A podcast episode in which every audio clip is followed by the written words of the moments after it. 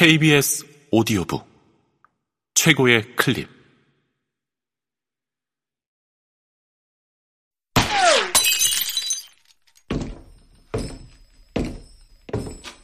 KBS 오디오북. 승리는 언제나 일시적이다. 로버트 자레스키 지음. 성우 이주봉 읽음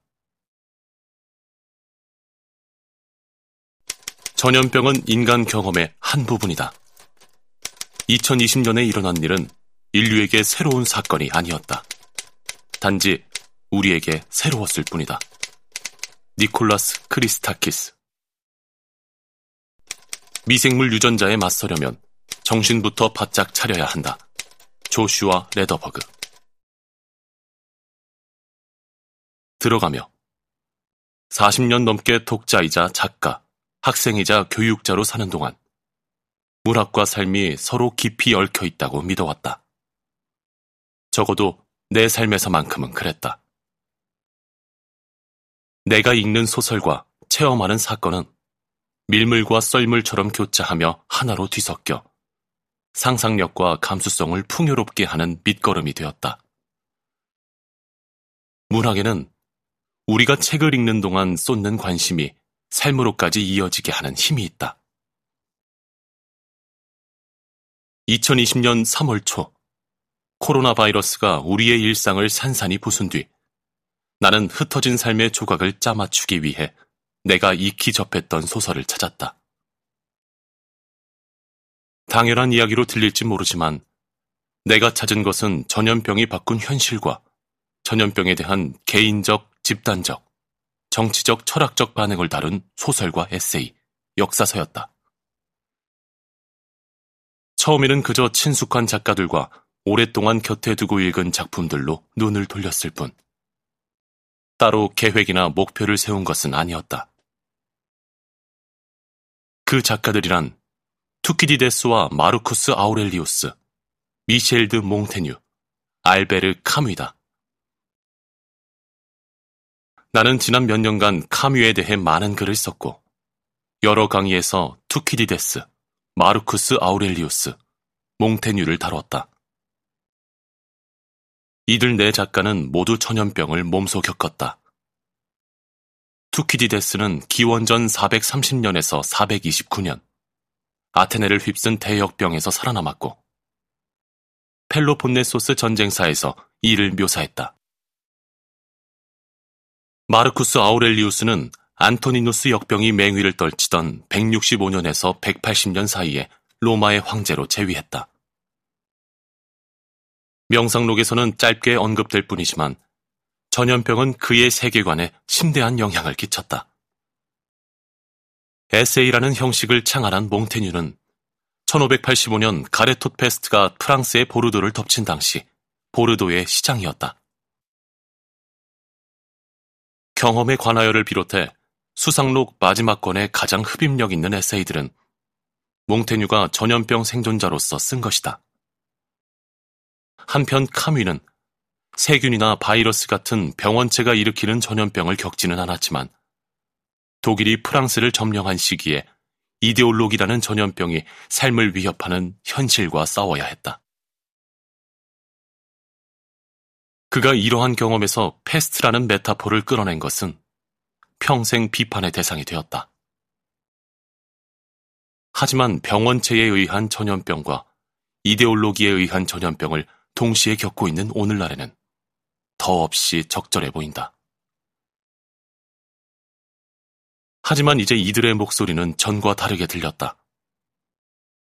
팬데믹이 삶과 세계를 한순간에 뒤바꾼 마당이니 놀랄 일은 아니었다. 여러 유형의 실존적 위기에 관한 글을 읽고 쓰는데 많은 시간을 보냈지만 운 좋게도 나는 오랫동안 그런 위기를 겪지 않고 살아왔다. 요컨대 이전까지의 삶은 전염병과 무관한 것이나 다름없었다. 그러던 중 처음으로 전염병의 시대를 겪으며 내 작가의 글을 읽자. 한때 위안을 주던 친숙한 목소리에서 불안과 긴박감이 묻어났다. 마치 긴급 속보를 날리며 텔레비전 화면 하단을 가로지르던 빨간 자막이 책 속으로 파고든 것 같았다. 빨간 자막은 새로이 읽기 시작한 작품으로도 번져갔다. 카뮈가 페스트를 쓰며 참고한 작가 중에는 투키디데스와 몽테뉴 외에 대니얼 디포도 있었다. 페스트는 로빈슨 크루소의 한 구절로 시작하지만 나치의 점령이라는 갈색 페스트에 맞서던 카뮈에게 영감을 준 책은 디포의 또 다른 소설인 전염병 연대기의 프랑스어판이었다. 페스트와 전염병 연대기는 서술자의 세계관에 큰 차이가 있지만 서술의 논리가 비슷할 뿐 아니라 오늘날의 팬데믹을 이해할 실마리를 제시한다는 공통점이 있다. 디포의 작품에서 영감을 얻은 작가로는 카뮈 외에도 메리 셸리를 꼽을 수 있다. 프랑켄슈타인은 진작에 읽고 강의에서도 다룬 적이 있지만 어찌된 영문인지 나는 메리 셸리가 죽음과 공포로 가득한 또 다른 소설, 최후의 인간을 썼다는 사실을 까맣게 모르고 있었다. 프랑켄슈타인보다 6년 뒤에 쓰인 최후의 인간은 한마디로 실패작이었다. 그 사이 셸리는 남편 퍼시비 시 셸리와 두 아이를 잃었고 재정적으로나 감정적으로 크나큰 공경을 겪었다. 평론가들에게서 혹평받고 공교롭게도 평론가는 전부 남성이었다. 대중으로부터 외면당한 이 작품은 거의 200년 동안 유럽 문학계에서 잊혔다. 그러나 새로운 전염병의 발생과 이데올로기 지형의 변화라는 현상이 동시에 벌어지는 지금, 최후의 인간 속 메리 셸리의 목소리는 예리하고 선명한 울림을 준다. 학기 도중 대학 캠퍼스가 문을 닫으면서 모든 수업이 비대면으로 바뀌자 나는 졸지에 강의실을 잃은 교수가 되어 줌에서 자리를 잡기 위해 애써야 했다. 하지만 새로운 상황에 그럭저럭 익숙해진 것도 잠시. 나는 또 하나의 낯선 세상에 발을 들였다. 인근의 요양원이 어려움을 겪는다는 소식에 안타까워하던 친한 친구의 제안으로 그곳에서 자원봉사를 하기로 한 것이다. 요양원은 코로나19로 봉쇄된 이후 일손이 부족해 예기치 못한 상황에 제대로 대처하지 못하고 있었다.